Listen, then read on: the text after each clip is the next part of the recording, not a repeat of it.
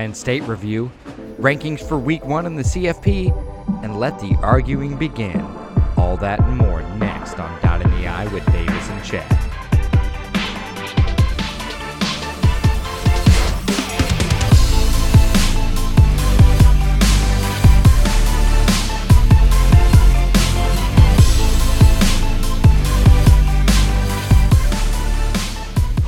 What's up, Buckeye Nation, and welcome to Dot in the Eye with Davis and Chad. This is episode 31, and we are at an exciting point in the season here. Just coming off a fresh win, 33 24 over Penn State. And this week it's Christmas morning here in America for football fans as this season's first CFP ranking finally came out. And dude, I am pumped to talk about it. How about you?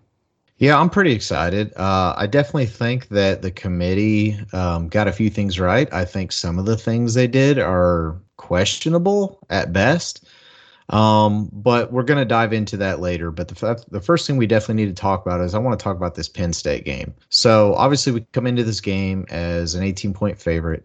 And kind of from early on in the game, it felt like it was going to be another one of those Ohio State Penn State games where it was going to be unnervingly close. Um, we had a handful of things not go our way during that game, but at the end of the day, we still pulled out a nine point win. So I kind of want to hear your reaction uh, on this uh, nine point win first. Well, I got to say that, um, you know, as we always talk about, man, you know, the Big Ten's tough this time of year. Okay. And especially on the east side of the bracket, you know, there's a lot of good teams, and Penn State's got a really good defense. I will say that I felt like Penn State was prepared for us. I do. It kind of makes me think maybe they were looking a little bit ahead um, of Illinois, um, anticipating playing us because I felt like defensively they really had a good game plan against the run, uh, at least in the first half. Uh, it really worked out well for them. Um, I will say that it was a good game. I don't think that like it was too terrible on any one aspect of the game. I do not agree with some of the red zone issues and the play calls, um, and uh, honestly personnel um, in the red zone. And dude, just way, way, way too many penalties. Way too many penalties. There was a lot of positive things that happened in this game as well. Um, you know, we had Henderson ended up getting his yards. You know, whether or not he got stuffed in the first half or not, and uh, CJ was pretty much as advertised. To be honest, uh, Njigba kind of continued his little streak here of uh, six, seven catches every time, just like uh, Wilson. And dude, we had a scoop and score, dude. Good. It's always good to see a fat guy run. Big man. Yeah, it was funny. Uh, I was watching that thing in slow motion, and I thought they were playing it in real time. But dude, I was listen, dying. Did hey, you see him moved, fanning listen, him on the sideline? Oh god, it was classic. I mean, they were yeah. like pouring water bottle down his back and airing him out and everything. It was awesome. And I think that's kind of where I want to start first. I mean, obviously the offense, we got a handful of things to talk about, but I want to talk about that defense. Um, the only knock I'm really going to give the defense and I don't even know if it's necessarily the player issue, but I did not like the fact that early on they were picking apart the zone, and we did not change from that. Um, we definitely made some good adjustments in game, um, which you can definitely see on the offensive side of the ball. But on defense, um, the one thing I just could I've kept scratching my head is why we continue to play zone. Like if we're not getting any pressure on Sean Clifford, he's picking apart that zone like he's playing a seven on seven. Dude, he played just seemed way too a game easy. of his life out there. Yeah, he he, he, he looked good. It, it, yeah, he looked good, and he definitely looked a lot healthier than we probably thought he was going to be coming into this game. Because listen, people don't realize Penn State's better than their 20 ranking, and I know they're not even ranked now, but they're a better team than that. They're a top 25 team still in my in my head. If you think about it, their first loss was at Iowa when they were dominating that game, and then Sean Clifford gets hurt, comes out, and Iowa comes back wins by three. Then, like you said, probably looking ahead, Sean Clifford not 100%, playing against Illinois, and then just couldn't even convert a two point conversion in seven different overtimes and end up losing a stinker, but still could have easily pulled that game out. So you're talking two losses with not a healthy quarterback by a total of five points. And then we get them when Sean Clifford apparently looks like he got a like a ton of steroid shots like Justin Fields in the tent last year. Um, in the Clemson game, just got that shot, came right back out, and he was good to go, right? I'm sorry, but Penn State, in my eyes, is a much better football team than people give them credit for. And it showed on the field. It's why we struggled to score in the red zone. And it's kind of why, you know, Sean Clifford, he, he's a gamer, man. I mean, Penn State over the last handful of years, they've had quality quarterbacks. The problem is they just can't get it all going together and can't get over the hump against Ohio State. So I am probably still one of the few, but I'm viewing this nine point win as a quality win. I'll put it like this: Was it a quality win? Yeah, but we left a lot out there. We, left did a ton out there. Yeah, we did. You know, I, I think you know you and I talked about this during the game. There was uh, two field goal situations, um, you know, which you and I kind of disagreed on some about whether you take those or not. That could be another six points. And like we talked about, man, all the interior runs uh, that we did down in the red zone, especially in short yardage situations, I didn't understand the call. We kind of kind of got away from running outside. We were running quite a bit of interior stuff that wasn't really working in short yardage situations down in the red zone, and we kind of abandoned the outside run. And I felt personally like we didn't really have the right personnel running that ball down in those situations. I kind of thought that's more of a situation for Miyan Williams, a guy with stronger legs that can push that line a little bit in those short yardage situations. So other than that, it was a good win. Yeah, it was, but you know the play calling was a little bit suspect, and I'm going to harp on it again like I do every week. CJ Stroud had plenty of opportunities to pick up yardage where he didn't even have to take a hit and would not do it again. It's kind of hard to run option type things when there is no option. Yeah, and I'll I'll give you that. Um, I think he's almost not running at all to a fault. You know, I understand, and I, I, had even mentioned it before the game. I like that he doesn't run. I like he's not taking these extra hits. We're trying to keep him healthy. I think it's important we keep him healthy. But we're not asking him to run like JT Barrett, where he's going to constantly be taking hits, you know, 10, 15, 20 times a game. You know, we're asking for maybe a couple scrambles, maybe a couple of design runs where you set up that, you know, that option where, I mean, how many times did we see he's handing off the running back and everyone's keying in on the running back and he still hands it off anyways? If he keeps that ball, he's got 10 yards untouched. Then get, slide, get down, or even if you get four yards, slide, get down. That sure as hell beats a no gain or a loss of a yard uh, rush by the running back. There can't be 0% chance you run. Right. You, there's got there's got to be that option there, or he's got to learn how to read that. Now, again, this may all be coaching too, where they tell him, listen, don't run that ball it may look like an option, but you're handing it off. That could be his instruction for all we know. It you know it could be, but I can't see as smart of a guy as Ryan Day is that that would be what he's telling him to do. I, I just can't see him doing that. Ryan Day's smarter than that. I mean, he knows more about. He probably forgot more about football than we'll ever know. Right. I, I get that. I get that. But I think the one of the big factors. Now, I think there's a bunch of factors that kind of ended up resulting in why we only won by nine. I, f- I still feel like we were the better team. I definitely think that it was a lot more evenly matched early on. I had a problem with the fact that we looked like we were get- getting beat on the line of scrimmage uh, that first half. We definitely turned that around in the second half and looked a lot better. I'm having uh, more of an issue with some of these little ticky tack things that kind of swayed the game a little bit. It really, st- I really started noticing it there at the end of the second quarter when we were up by um, 10 and they were driving and we would bring pressure and get home almost until you'd see all of a sudden our blitzing cornerback or blitzing linebacker would be getting held. Obviously almost getting almost tackled, tackled to the ground. Yeah, yeah. tackled to the ground. And because we couldn't get home sean clifford just picked apart the zone and completed a pass and they marched it down the field to get three right before half. And that was kind of a little bit of a momentum builder because if you recall, right after the you know, the halftime, they came right back out, marched right back down the field, and scored seven to tie it up. And it would have been a lot bigger of a deal if we're going into that 10 or even somehow got the ball back and maybe did something with it before the half. So that was an issue. Not to mention, uh, we kept one of their drives alive. It might even have been that first drive I'm thinking of in the second half with two personal, two 15 yard penalty calls on their drive. One of them a late hit when literally it was like, you know, he threw it and the guy pushed him. And it didn't even look that egregious. They called the late hit. And then the other one, Sean Clifford's running and then slides right before Steele Chambers gets ready to tackle him.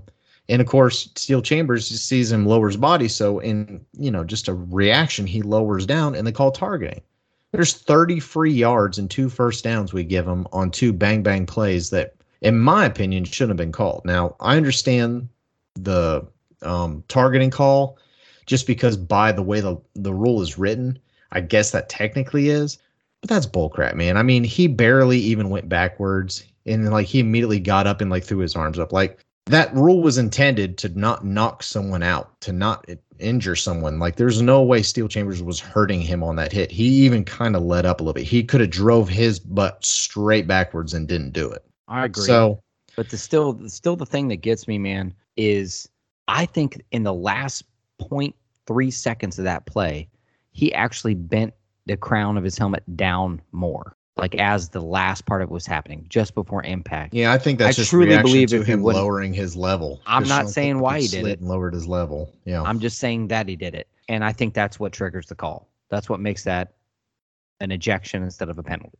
And that's a whole nother conversation we'll have for another day about the whole targeting crap that's going on in college. But Oh yeah, you go on for hours on that. But the whole point is all this little ticky tack ref stuff that we've seen in there. I mean, not to mention people, you know, I know we had talked a lot in the game about why is Olave not getting the ball? Why is Olave not getting the ball?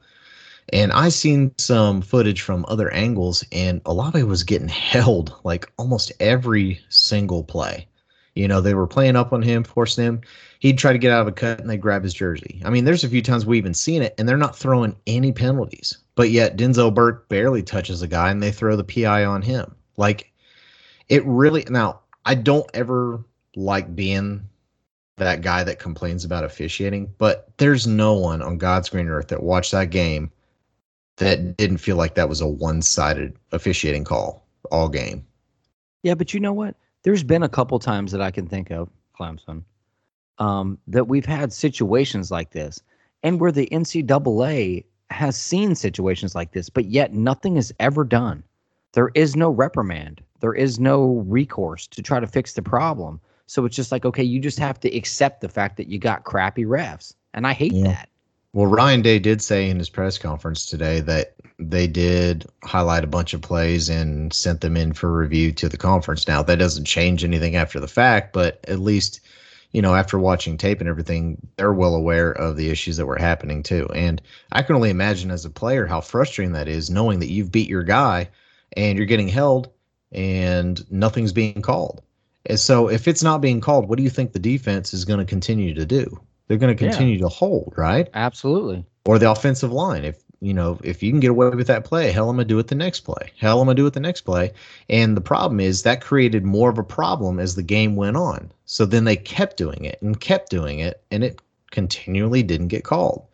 But these are all things that added up to it. So if you want to combine our struggles in the red zone with some poor officiating calls, um, one penalties that um, killed our drives and extended their drives, and then we're still sitting here at the end of the day talking about a nine point win. I'm still taking this a lot more as a solid than I think a handful of other people are. You know, maybe sure instant reaction is I'm disappointed. I really wanted to beat them by more. I felt like we were that much better. But I think we might have taken them a little bit for granted seeing the last couple games they played. And then you mix all this stuff with it. And that's kind of the result we got. So I'm still excited about the win and I'm happy about it. But I think that's more along the lines of the fact because you broke it down. You saw every play, you saw every penalty more than one time. I know I did too. I watched them. So you know that the score is not really indicative of the way the game went. But from a bird's eye view, people on the outside, they're not seeing it that way.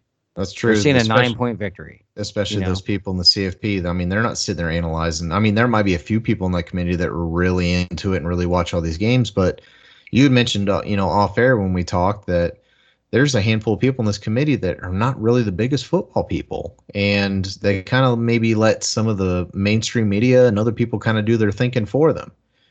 Yeah. I I completely agree, man. And you know, it's just I think that you have to consider any win in the Big Ten at this time of year a good win. Um, like I said, I just I felt like we were just really sloppy, dude. Sloppy. Sloppy all over the field. And yes, the the officiating did not help at all. It didn't. But I think Penn State came out with a great game plan defensively against us. I think Sean Clifford pay, played to his ceiling, and I think we just beat ourselves up. I Mhm. mean, uh, you know, I think all those things combined, I, I'm just happy we came away with a win. So let me ask you this then: If you had to give the, I'll I'll start with the defense. If you had to give the defense a grade, and I'm talking overall, we can't pinpoint one point, not the DBs, not the linebacker, everything. I'm just saying overall defense. What grade would you give them for the Penn State game? I give him an A minus all day long. Ronnie Hickman was flying around, had tackles all over the place. We looked better. Now, How many sacks saying, did we get?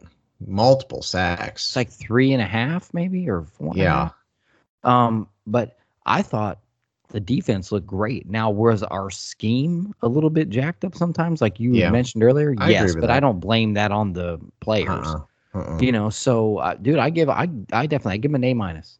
I'm, I'm close. I'm a B plus. Um, I think we're in the ge- general range where uh, we're seeing that improvement, and I think that improvement stuck. Um, we still give up 24 points, but again, I think that's a much better team than what the record shows, and obviously what their ranking is. So, and plus, it's a team. I mean, people say it's not really rivalry. We have our rivalry, but this has really probably been you know the closest game of we play anyone in the Big Ten. So this realistically is kind of almost like a new rivalry in the Big Ten. I mean, it's definitely the one that feels like it's on the hook for who's going to win the Big Ten East every year. I mean, if you think about it, who's won the Big Ten East the last handful of years? It's been all Ohio State, and that one year it was Penn State. Yeah. So What about I mean, the offense? all right, I'll give my grade on the offense, and I'll give it a, I'll give it a B minus. I think we moved the ball. I think we made some adjustments. Um, I don't think it was like a big complete failure like some people felt it was. I mean, I know that we're we were averaging almost 50 points a game. We still scored 33 and struggled in the red zone. I think the majority of the points I'm taking off is just for that. We settled what four trips to the red zone and settled for nine points. Like that's not good. I think if you change those around there, you're looking at potentially a difference of what 19 extra points, and you add 19 points to that, and then it's 42-24, and that looks a hell of a lot better, doesn't it? Well, let me ask you this though, real quick before you go on. You and I kind of talked about this before because you know we've had this red zone conversation a few times since Ryan Day has taken over as head coach. Mm-hmm. So, do you think that this is a coincidence, or do you think this this red zone issue is a systematic issue? I think it's a combination. Um, I'm not going to completely ignore the fact that this hasn't been a tiny bit of a pattern with Ryan Day against good teams. Uh, definitely, he scores really well um, when he's outside the red zone, but once he gets inside the red zone against quality teams and the field kind of gets squeezed, uh, definitely some of the play calling has been safe at best. I mean, I think you still need to find a way to be creative to make space um, inside the 20 because when you're going mano a mano like that, you can't just run a basic run play or a basic little short pass play and expect it to be that successful because they can then pin their ears back and get to the ball quicker instead of having to worry about covering so much space over the top. So you got to be a little more creative. I mean, one thing that he did well, if you keep in mind the red zone trips that we had against Clemson last year in the CFP, was he really utilized a lot of tight ends. And the tight end makes it hard, and that that's almost the free space that you have because you kind of use them as a blocker early. They leave their block, and then they go um, downfield uncovered essentially, or and there's not enough defensive backs and linebackers to cover it all you know, just being creative like that. So I definitely agree that I think there's some schematic issues on the offense when we're in the red zone that need to be addressed. You know, it, it's not just red zone, it's red zone against quality teams. Now, given, you know, that's always going to be a statistic that's going to happen when you play a quality team in the red zone. It's going to make it more difficult, anyways. But like you mentioned, I mean, four trips in the red zone and nine points, that's not good. No, dude. If I had to give the offense a grade, I would probably give it a B minus at this point, and that's based on the fact that it took us half a game to really get it together. I felt like, um, shoot, I mean, in, in the when your wide receiver has more yards than TreVeyon Henderson rushing the first half, um, to me that screams offensive line problem. So I looked at that, and I just felt like we we looked kind of unsettled, and and and Penn State came to play with a good game plan. In the second half, like I said, you know things changed a little bit. Uh, you know, and TreVeyon broke a big big run, like 63 yards or 68 yards, something like that Mhm. Yeah. which is a big big chunk of what he did. So we improved a little bit, but you know, I dude, I stay with the B minus and a little asterisk there. Um, I know we didn't ask about it, but I give the coaching in this game like a C plus. I, I felt like see we, that. I felt like Ryan Day, like you mentioned, stayed really close to the vest, and I'm really kind of disappointed in some of the play calling situations. I- You know, I I just didn't understand them, like I said, but But it is what it is. I don't get paid millions of dollars to make those calls, so you know. But I still I give that about a C plus. Yeah, and before we move on, it was kind of on that point you said there. It's very interesting if you heard at the end of the game when they immediately went and interviewed Ryan Day on the field. Uh, his response to their question was something in along the lines of, you know, this is not the way we saw this game playing out. I'm glad they're gritty and they tough and they fought it out, but you know that was really telling when he said this is not the way we saw it going, which means I think they underplayed how good they thought Penn State was, or it seemed like they just were not prepared for struggling in the red zone like they did. And that's just something that I wasn't expecting him to say. You know what I mean? Like yeah, I guess well, I dude, I I'm interpreting that I'm interpreting that as a kind of a negative thing, almost kind of like he, he almost kind of showed his cards like, hey, I got outcoached a little bit today. He did, and I'll tell you why. Because you know, I watched a lot of Penn State film ahead of this. You know, when when we were preparing for the Penn State pregame and coming down there, and I hadn't watched a lot of Penn State, but I did, and I looked at their defensive scheme. You know, and they're more like a 4-3, 3-5-3 kind of team. But they came out in this game and completely switched it up. I hadn't seen half of the looks they threw out, and I think that's part of what Ryan Day's talking about. All the mm-hmm. film that they'd studied on them, that was not indicative of what Penn State threw at us. They were prepared, dude. They were. Yeah. I will give them that. Yeah. So overall, though, um, I know that you're not as excited about the overall, um, I guess, the way the win looked because this is now affecting rankings with a CFP that just came out. Um, my takeaway is still more on the positive, but um, I think let's go ahead and get into this CFP reveal because give him give um, him uh, give him the top eight, man. Uh, well, top I'll I'll do top ten for you just because I know we kind of had we kind of guessed at it a little bit, which really we were way off. I had two out of the ten right, and you only had one, but Okay, Georgia obviously number one. Then surprisingly, Alabama number two, Michigan State number three, Oregon four, OSU five, Cincinnati six, Michigan seven, Oklahoma eight, Wake Forest nine, and Notre Dame ten. So before we even get into any details, what is your overall reaction to just seeing that list? There are three things that bother me. I'm not going to go into detail. I'll just tell you what three they are, and then you tell me if anything bothers you. Shoot. Alabama at number two bothers me. Cincinnati, as low as they are, bothers me. And Oklahoma, as low as they are, bothers me as well. Okay, so I don't know if I'm going to say bothers me. I definitely I agree the Alabama one bothers me. Um, I know part of that is just we dislike them when we dislike the SEC in general, so it bothers us when they seem to get the benefit of the doubt. So it's partially personally motivated, but also statistically, which I'm going to talk about here in a minute. I disagree with that. Um, I'm going to also disagree with, I hate to say it, I'm going to disagree with the Oklahoma one. I guess it makes me happy to see that, but I guess I would disagree with that. Realistically, the rest I don't really have a problem with. That's kind of my two big ones. I don't have an issue with Cincinnati being six. And I'm sorry, you know, I know AP has had them way up there, but if you really realistically look, I know they had some good wins against Notre Dame, against Indiana, who's proven to not be that great this year. Um, and they haven't lost, but the last few weeks, you know, against Navy and against um, oh, who was it? Tulane, they they didn't look that strong. And those are two teams that you would expect a number two or number three or a playoff team in general to be blowing those teams out. Yeah, but in I that mean, respect, we didn't look that strong against Penn State. Yeah, but Penn State is a quality opponent. That's not Tulane. Okay, that's not Navy. You realize that Cincinnati has the number six defense in the entire country? Right. You realize that? Right. So you know, uh, so some of it's all relative. Cincinnati. Let's some go of it, some of it's all relative gonna, against your opponents too. I know we're going to spend a lot of time, I'm sure, talking about Alabama and everybody else. So let's take like a 60 second blurb and talk about Cincinnati. Okay. I'll tell you why it bothers me. It's not that I feel like the ranking is undeserved. Okay, I, I'm not saying that. What I'm saying is that the CFP has taken a stance by making this call. They have made a statement. They have made it in week one almost impossible for Cincinnati to have a way in. They've basically told Cincinnati, we don't care that you beat Notre Dame. We don't care that you're undefeated. We don't care if you win out. You're not getting in unless a bunch of other people lose. And dude, that's heartbreaking. We've had this talk before with the little guys, and it's why we talk about all the CFP expansion all the time and how bad I want it to happen because of situations like this. So I'm supposed to sit in a guy's living room if I'm Luke Fickell and recruit him and tell him, man, guess what? You can come to Cincinnati and play football, but no matter what, even if you win all your games, even if you beat Notre Dame, it doesn't matter. You're not getting in unless everybody else screws up. I understand where you're coming from, and a big chunk of me does agree with you.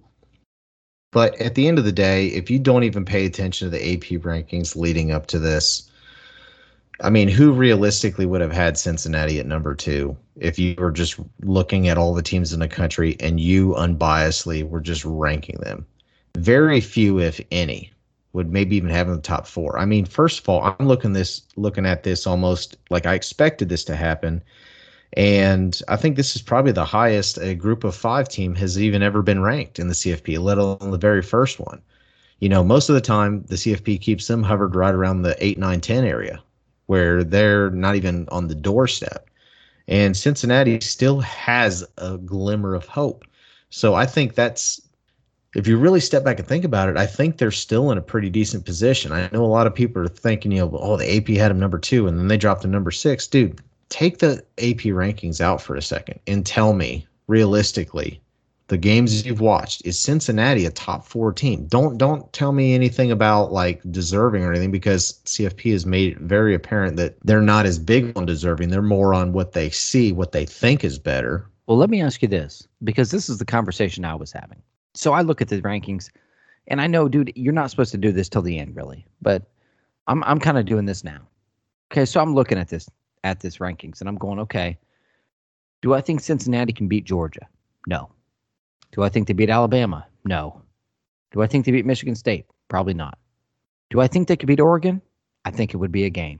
I think that would be a game. Do you think they could beat Ohio State? Hmm. I think it would be a game.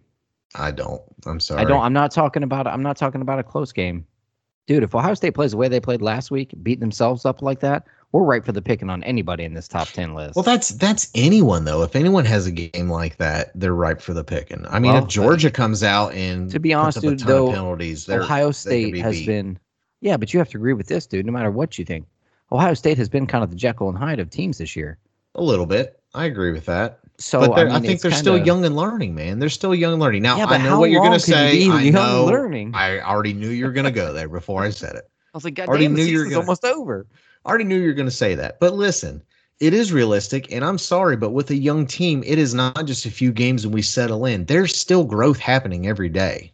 There's still things that are going to need to be improved every day. Now that's with any team, but most of these starters, these young kids, they they've now played seven, eight, you know, games, and some of these opponents that we had played in the in those uh, middle games there, you know, were not the strongest opponent where they could kind of do what they wanted at will. Now they're having to earn it a little bit more, and it's kind of a different learning experience. You're right, but take this into account, okay?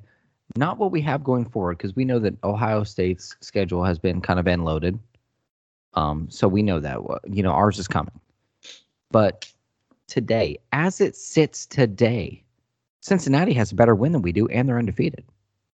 Yeah. Technically, yeah. You know what I mean? That's why I think that basically the eye test, however you want to call it, put in quotes or whatever, is is a lot of what's used in this thing, dude. They're thinking, okay, like we don't think Cincinnati can beat Ohio State, so we're going to put Cincinnati behind. Because statistically, if you look at it, if you look at who has the better win, who has the better record, Cincinnati should be in front of OSU if you take it that way. I think the criteria for picking teams in the CFP is the same thing as the criteria for targeting. Like it's not yeah, always that's, that's clear cut. It's very subjective at times. You could kick someone out of the game for a very questionable call, and then someone else could really hurt someone, and they could stay in the game. You know, it's just it's really hard to gauge. And you know, just like Ohio State's a brand and Alabama's a brand, right? And they they typically, at least many people think we're going to get more of the benefit of the doubt. The same negative effect happens for any group that's in the group of five, like Cincinnati. No matter how good they are, the majority of their schedule is going to be against um, opponents that they should be beating every time, right? And yeah. you know the quality of opponent that they're playing week in and week out, like it gets looked down upon. And it is unfortunate, I agree, because I'm someone that would love to see Cincinnati run it out and get a shot in the playoff. And it, in my opinion, unless you have multiple two loss teams, it's not going to happen. And I agree. Of course, that's I- I the whole know. thing. Why I, I I strongly believe that we need to go to at least an 18 playoff or more.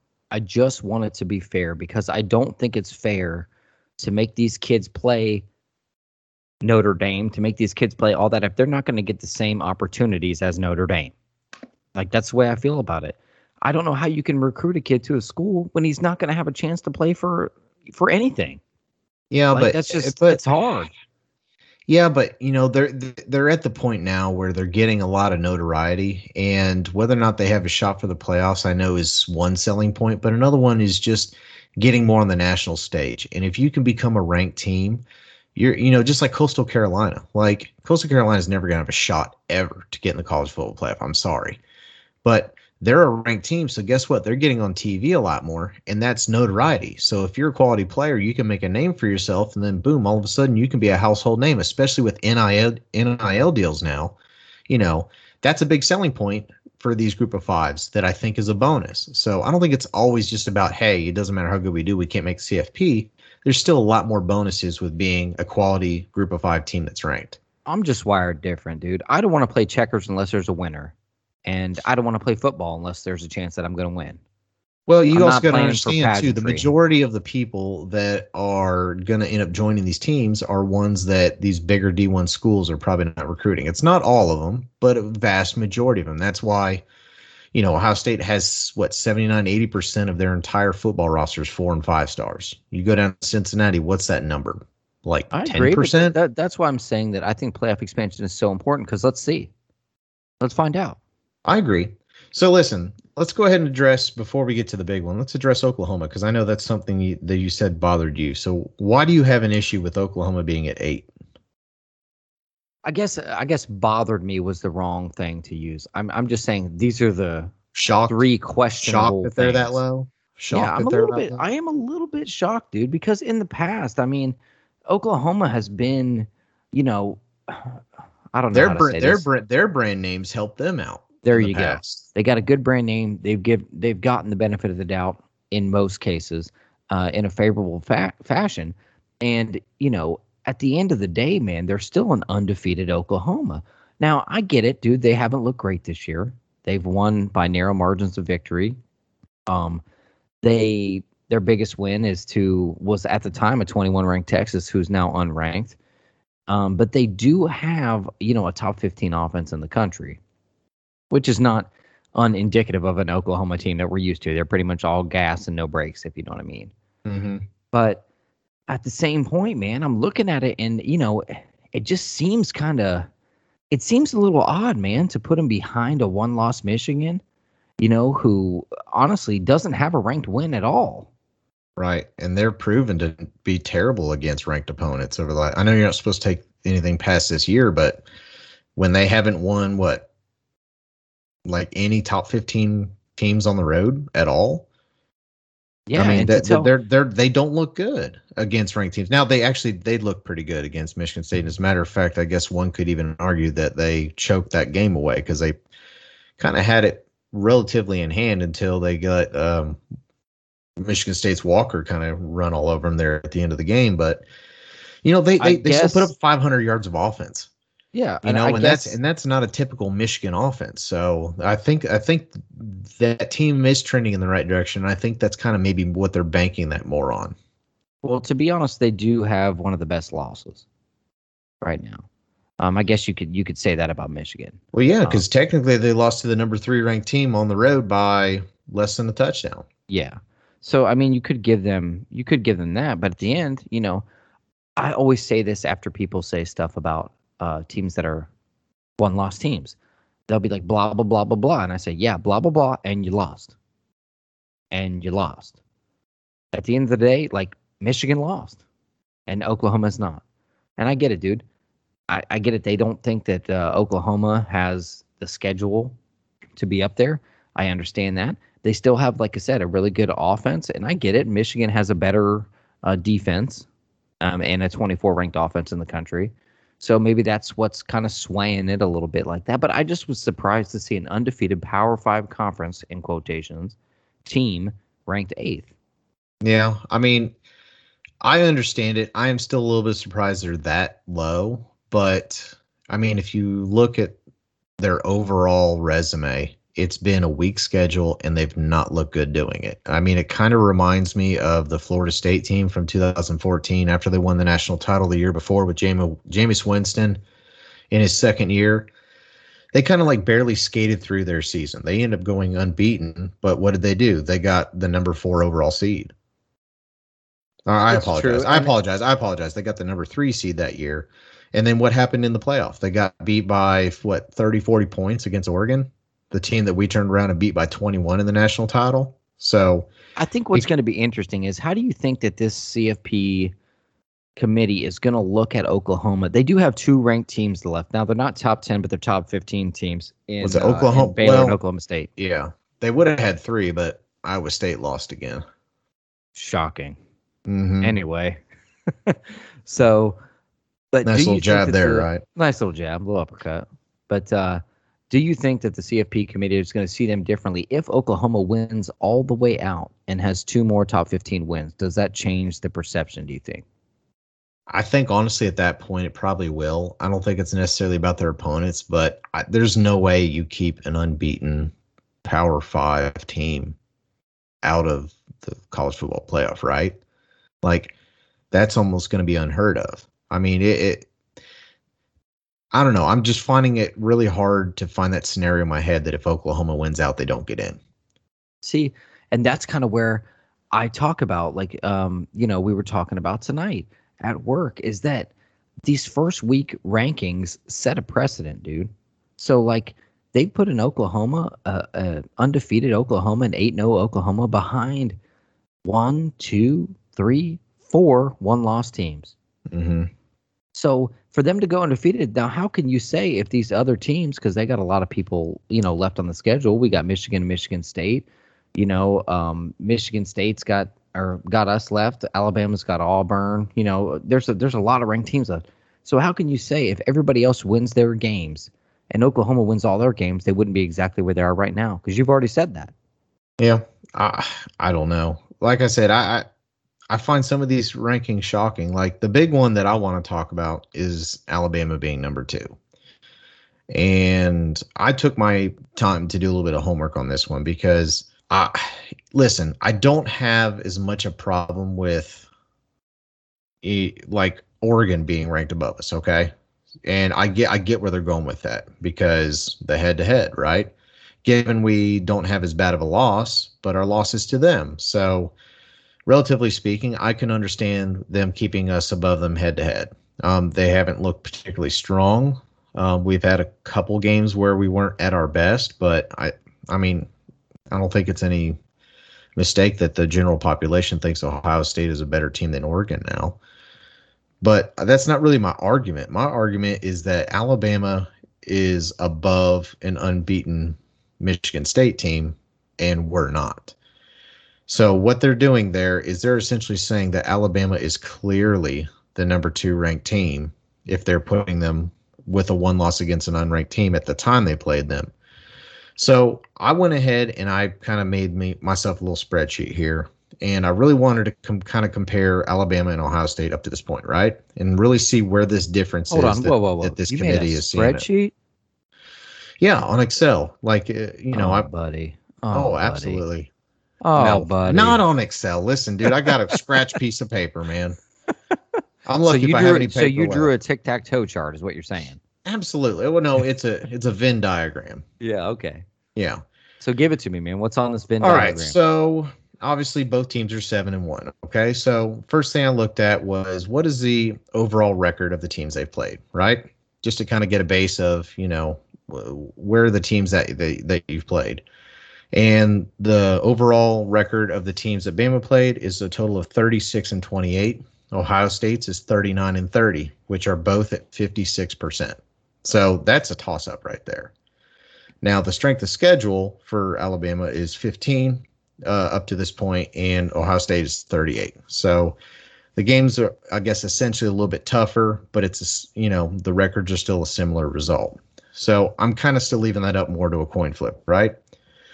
So then let's go ahead and look at the best win both teams has. the best win is Ole Miss, who was ranked 12th at the time when they played them, but they're currently 16th.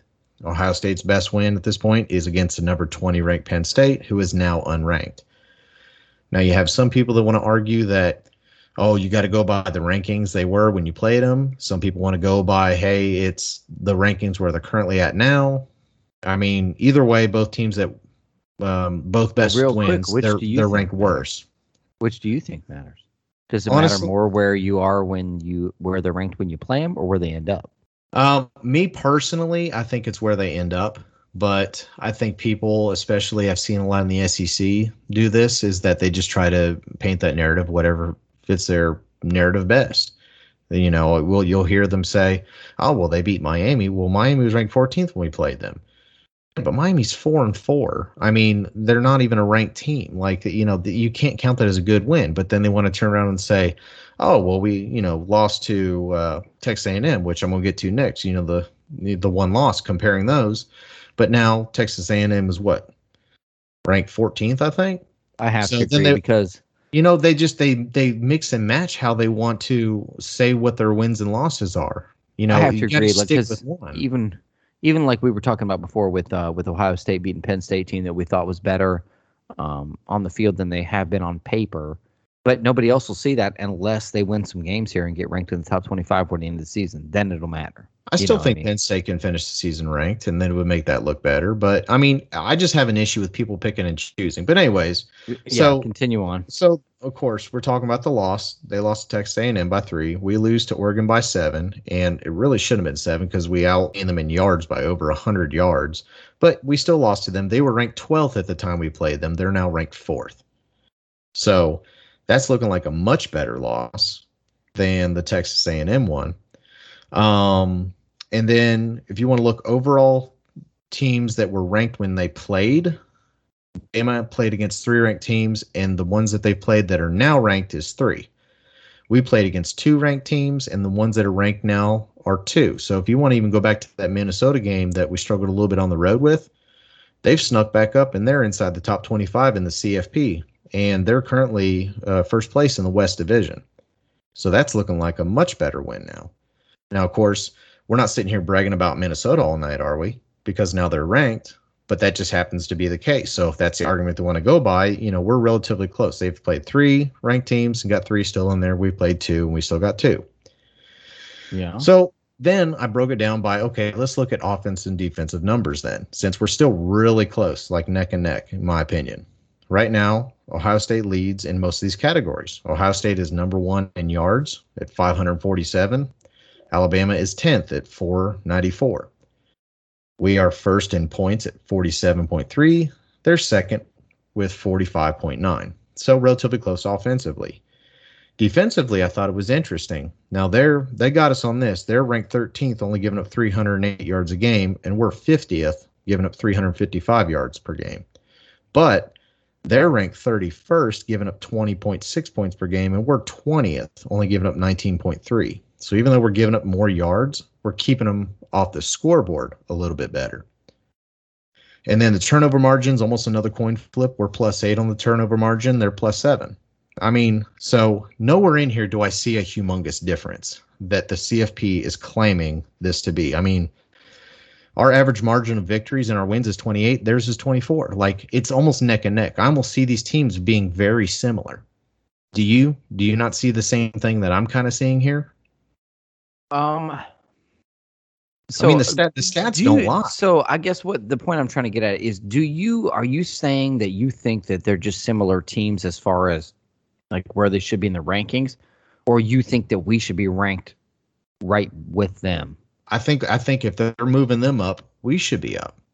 And it's uh, it's not that I think I'm okay with us being in the ranking where we're at. I really am because we still have everything in front of us. If we win at our games, we're going to take out a team in front of us, and I don't think anyone behind us should be jumping us. Of course, that Oklahoma one is kind of interesting. If they win out and stay unbeaten, I don't know. But my issue is they clearly bump Alabama up thinking they're that much better when realistically on paper, if you want to look at the statistics and even, you know, if you watch, you know, Ohio State looks like an electric team when they're clicking on all cylinders. I mean, just kind of, I guess Alabama can look the same, but I don't see much of a difference. I really don't. I'm going to put it like this I can make a case where Alabama should be fifth. I can make a case where they could be fourth. Because, dude, if you look at it, let's think about this just real quick. You went through all the stat lines for Alabama. Okay, but what we didn't talk about was Michigan State, who has a who has a better win than Alabama and is undefeated in a Power Five conference. Right. Okay, they just beat Michigan. Okay, who's, still who's ranked still a top? 10. Yeah, who's top seven? They're a seventh ranked team. Exactly. And they're undefeated. Okay. And they still have Ohio State left to play. And they still have a Big Ten championship game with uh, you know, Wisconsin and or Minnesota, whoever ends up winning that. Dude, then you come down, come down to Oregon, who beat us when we were ranked number three.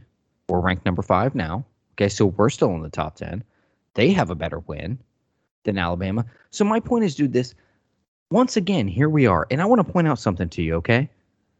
This is going to blow your mind. You ready? Mm-hmm. Who is the top ranked zero loss team right now? The top ranked zero loss team is Georgia, isn't it? Correct. From what conference? SEC. Okay. Who is the highest ranked one loss team? SEC. Alabama, right? SEC. Who's Yeah. the highest two loss team? Uh, guarantee it's an SEC team. I'm gonna guess Ole Auburn. Miss. Auburn. Is not Ole? Is not Ole Miss? Nope. Oh, Auburn jumped them. Okay. Yeah. Yeah. And who's the highest three ranked team? Mississippi Um, State. Yeah, that one came out of nowhere. Yeah. So so what I'm saying is, and by the way, that stat was provided to me by somebody else, by Chaz, um, who who noticed that. And but it's a really good catch, dude. Yeah, very indicative.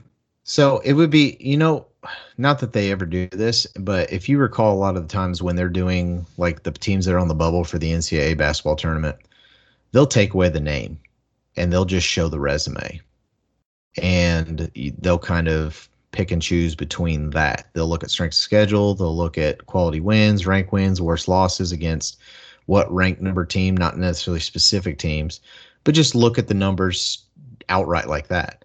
And I can guarantee you, if they did that, you're not going to see all these SEC, SEC, I can't even talk, SEC teams up there.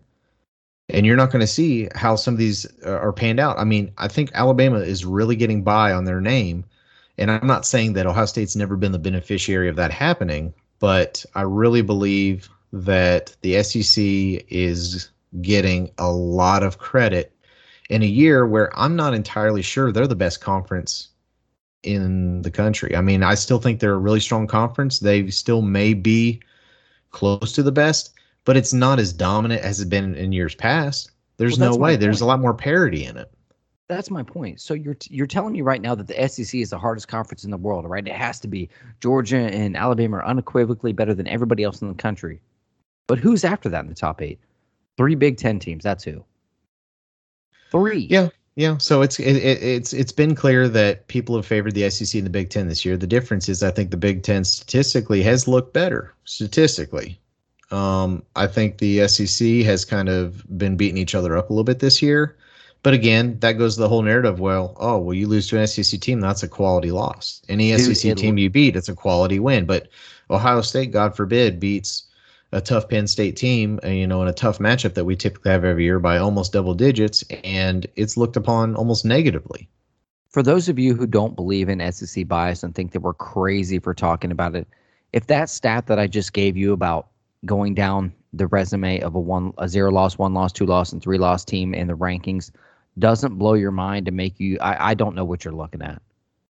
Yeah, I don't know I agree. I agree. I think it's ridiculous. I mean, the one thing we have going for us is uh, have you looked at the strength of schedule remaining? Um, Georgia's. I'm not sure what Georgia's is. I'm not even worried about it. But if we want to go back to that Bama OSU They have no ranked teams left to play. Alabama's. other the SEC championship. So here, here's what Alabama's remaining strength of schedule is: 44th. Pretty, pretty weak. yeah, they got. You know what? they have nobody but Auburn, and then the championship game if they get there. Yeah, you know what OSU's remaining strength schedule is? No. Fourth. Fourth. Number four. So if they wanted, because I think I even read on Twitter one of the reasons why they claimed they put Alabama up there was because their strength of schedule. Their strength schedule is 15. Ohio State's 38. I get it. Their strength schedule is a little bit better. But if they're going to hold that same thing true, and if Ohio State keeps winning and Alabama keeps winning, with the strength of schedule of four in the remaining games, then that means Ohio State should be jumping Alabama. Would you not agree to that? I mean, they're not going to do it. Well, yes, I just I, I just went you. down the line and showed how how similar these two teams are in almost every aspect of their game. And Dude. they claim this is really a strength of schedule issue. So if that's the case, then Ohio State should be jumping Alabama if they went out with this strength of schedule, regardless of how they look. Well, let me ask you this, because this is the question I really want to know. And everybody's like, "Oh, don't worry about it, Buckeye fans. You control your own destiny. You went out and you're in." Not necessarily. Not necessarily, dude. I'm sorry.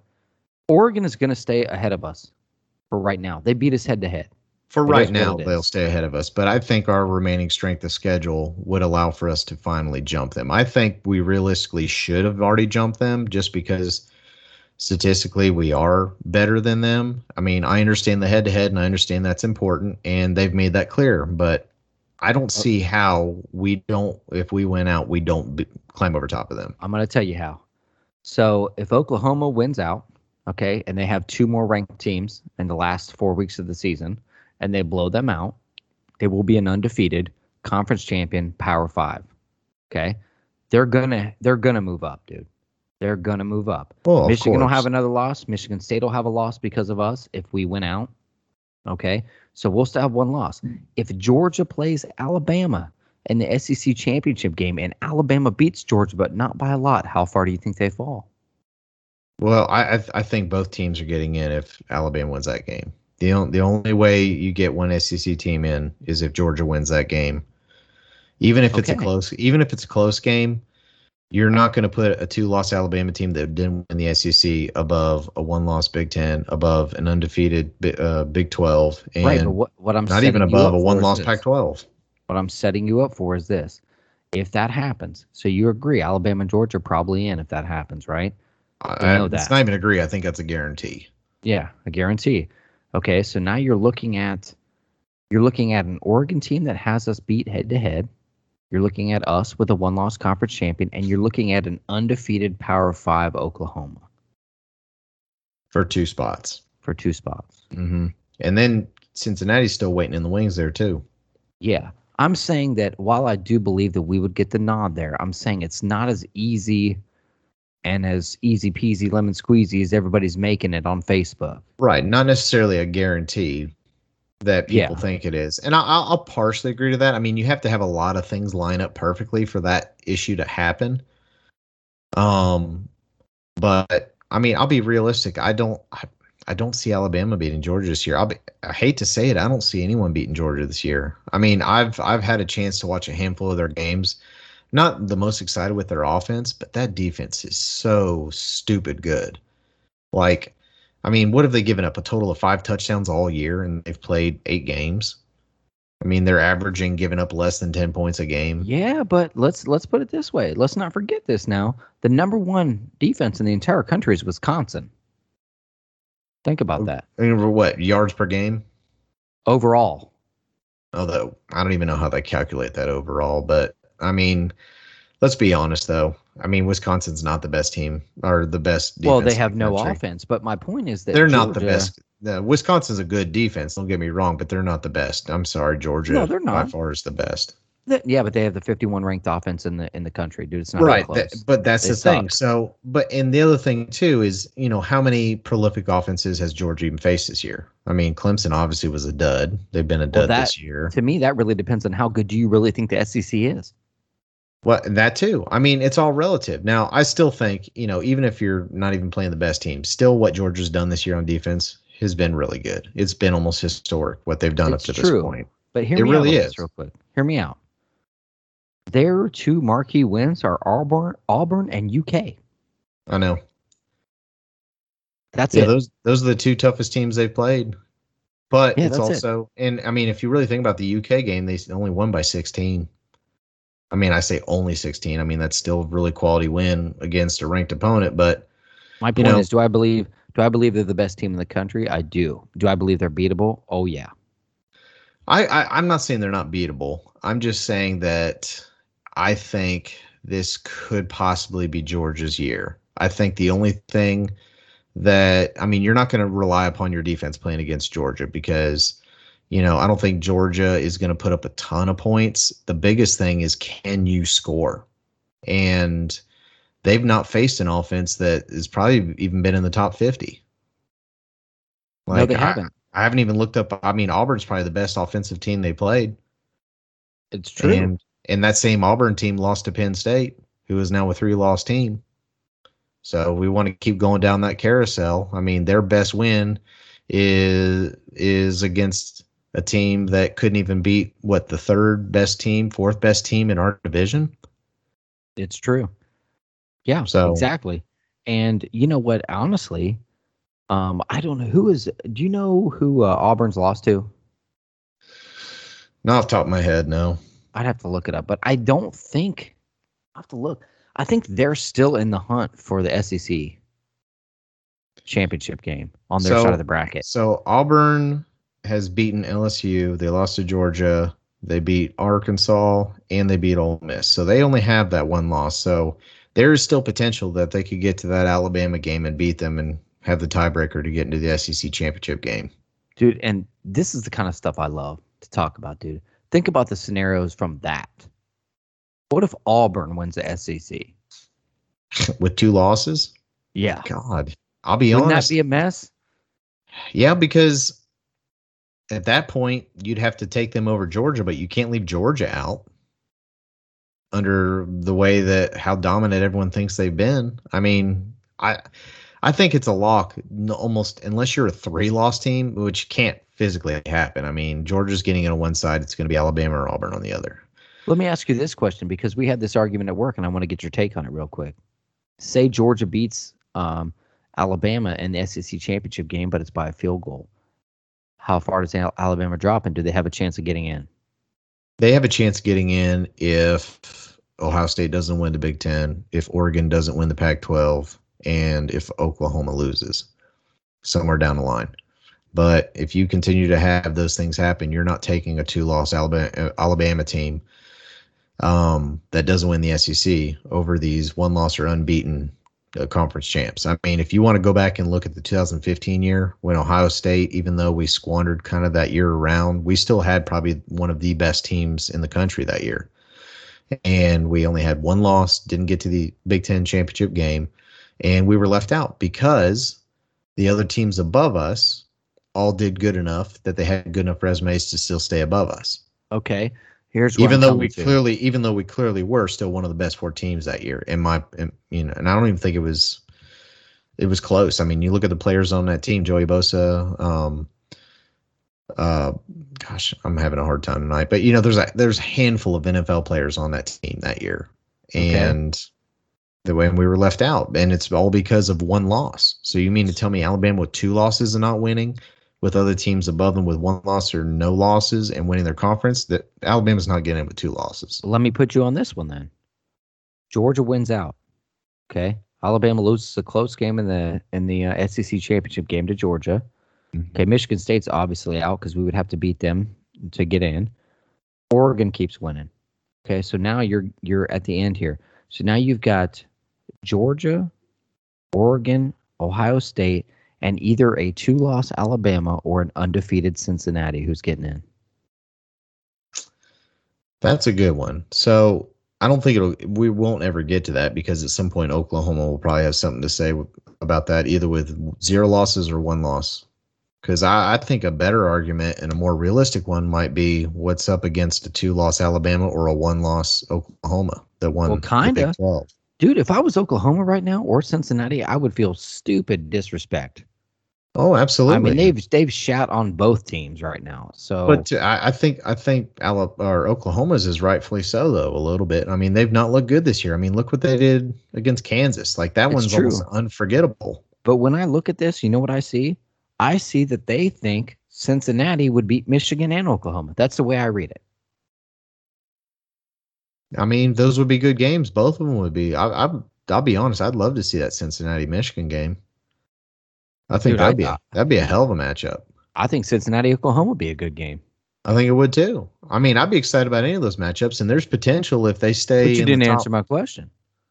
Two loss Alabama or undefeated Cincinnati? Who's getting in? I mean, my head's telling me Alabama. To be Yeah, honest it with is. you, And that's what I fear, dude. Everybody's like, if Alabama loses again, they're out for sure. No, they're not. well, I think they're out for sure because I don't. The question is not whether or not it would be them or Cincinnati because you're going to have other teams in play that would jump them regardless if it would be Cincinnati. I don't see a scenario where it could be between Cincinnati and a two-loss Alabama. You don't?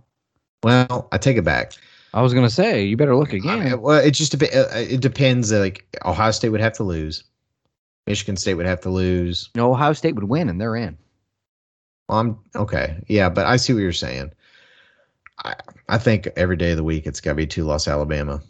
Has to See, be. I mean, and that's kind of what I'm talking about. Like when we talk about this stuff, and people are like, you know, people don't realize that stuff. They they they see it in their head that they're like, oh, you know, there's not a scenario where X, Y, and Z can happen. There is a ton of scenarios, dude, and we go over this stuff every year, and it's fun, dude. It's what makes college football great to be able to talk about this stuff and be like, you know, so and so beats so and so, who's getting in? Like that's the fun of college football, dude. That's why I love this playoff system.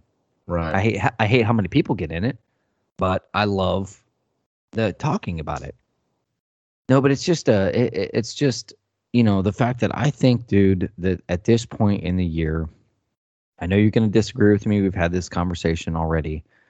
It's not exactly who you beat; it's how you win right now, and I think that we've got to be very mindful of that going forward. Yeah, I mean, I, I partially agree with you. I think you know we're at that time of the year where, um, it especially with us, I don't think how we win is as important just because of the toughness of the schedule. But I think if you do have a weaker, you know, finish to your schedule, like uh, for example, um, what's one of those teams out there like Oregon? Oregon, I don't know if they're even playing another ranked team either because there's hardly any ranked teams in the Pac-12 right now. Like they're really relying upon style points. I, I give them that.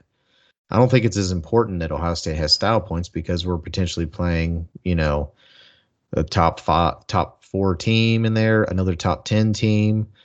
Um, you know, we have a tougher schedule that I think if we can get through that, regardless of if it's super clean or not, it's still going to give us the nod, especially if you know Oregon continues to not look good against rank, uh, unranked teams. See, I don't know, man. Remember the Big Ten championship game versus Wisconsin?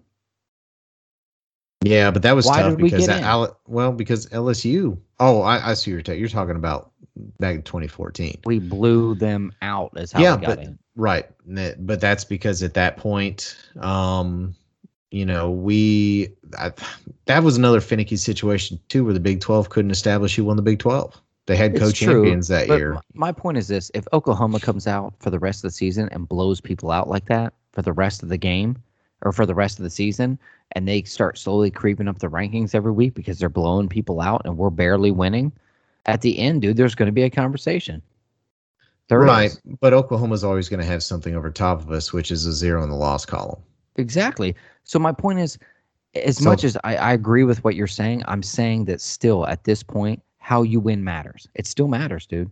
It do, it does. It does. It does. I mean, it, it's still situational, depending upon where you're at in the rankings on how I much agree. it really is important. But yeah, I agree. It still does. All right. Well, I think we've jabbered on enough about this for uh for one week. Um so so what's going on is that um we're kind of doing a double little podcast here tonight with uh you know kind of the the reaction from the Penn State game and also the first week CFP. Um just cuz my work hours are just like up in the air this week. It's crazy. So uh, we probably won't do another episode until this Sunday. Um, is the plan. So we just kind of wanted to jam all this into one episode so we could talk. Because I mean, dude, I, I'm never going to pass up a, a, a an you know an opportunity to talk about the CFP ever. Right. I could talk for hours about the CFP. Yeah, what we'll do in regards to the Nebraska preview is we'll probably just post some score predictions. Um, I mean, we don't need to hit on anything more than I think we're both kind of expecting for a big win. I know Nebraska has probably been a better team than what their record has shown. I mean, they've played some decent teams pretty close this year. Uh, just haven't been able to pull it out. But I just have, uh, I mean, we've kind of had Nebraska's number a lot lately, and I know we do go on the road, but we typically play better on the road. I don't know what Is- it is about Ohio State, but we play good on the road. So, Is this Scott Frost last year? oh yeah, yeah, Think so I think it has to be. I mean, I think he- it does too. I, don't, I- I mean, he's he's had his attempt there, and he's, if anything, digressed over the last couple years. I mean, it, it's just hard. I mean, ever since they made the the change to the Big Ten, you know, they've not really been in contention for anything, and they've not even had that one outlier year where they're really high ranked and you know given a, a push for the Big Ten championship. Like they've they've been middle to lower into the pack the entire time, and you know, Scott Frost has just kind of not been able to get them over the hump. So, but I'm I'm expecting that game. We'll get some score previews posted on the Facebook page later this week. So if you want to check out um, the Facebook page and see what we're posting for those uh, scores, go ahead and check that out. Yeah. Hey, and uh, thank everybody for uh, for checking out the uh, the video podcast uh, last week, dude. We had a good time doing it. Um, if you caught my Johnsonville um, sausage uh, plugs that I was putting in there, I thought that we we handled it well. Like I said, we had a lot of fun, man, down there watching the game together and having a few beers and making me look like an asshole. I mean, that's always fun. But uh, we appreciate everybody that took the time to watch it and uh, and also you know comment on Facebook posts and stuff like that, and you know just just just keep doing it because we we really do appreciate it. Yeah, we definitely had fun. I know this episode's been a little more somber. We haven't really gotten a chance to loosen up, but this one kind of felt serious. You know, We- that's the CFP. It kind of, I guess, makes everything feel a lot more real. You know, this is like we know we're in the home stretch now. So hopefully we can kind of liven up a little bit on our next episode. Hopefully we're getting to celebrate a big Nebraska win and we can analyze that and then kind of predict where we're going to go from there. So all you got to do is uh, check out the next episode. Uh, hopefully, like as Chad said, we'll be recording that Sunday. Hopefully, have it out late Sunday night, early Monday. Um, and then, if you hadn't had a chance to yet, like Chad mentioned, go check out our video one. I know it was the Penn State preview, but you cannot miss Chad talking about those Johnsonville Italian sausages. It's hilarious. Dude, they're juicy. They're I can't say a lot of words. I know I'm going to get in trouble. They're good.